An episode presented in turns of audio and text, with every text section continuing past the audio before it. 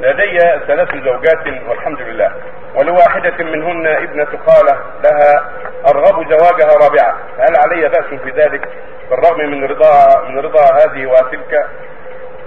لا لا بأس بأن تجمع إلى زوجاتك بنت خالتهن أو بنت عمتهن. لا بأس. جمع بنتي العم أو بنتي الخال أو بنتي الخالة أو بنتي العمة لا حرج. إنما الممنوع أن تجمع بين الأختين.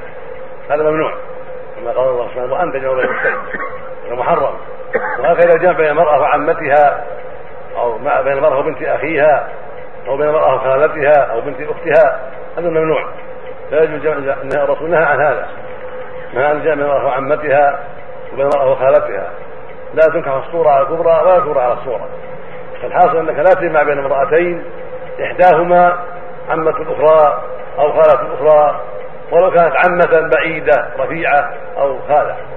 هو لازم تكون عمة قريبة. ولو عمة رفيعة.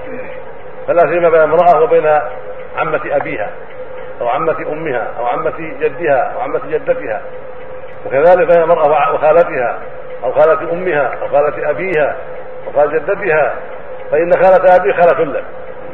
خالة المرأة وخالة أبيها وخالة أمها خالة لها.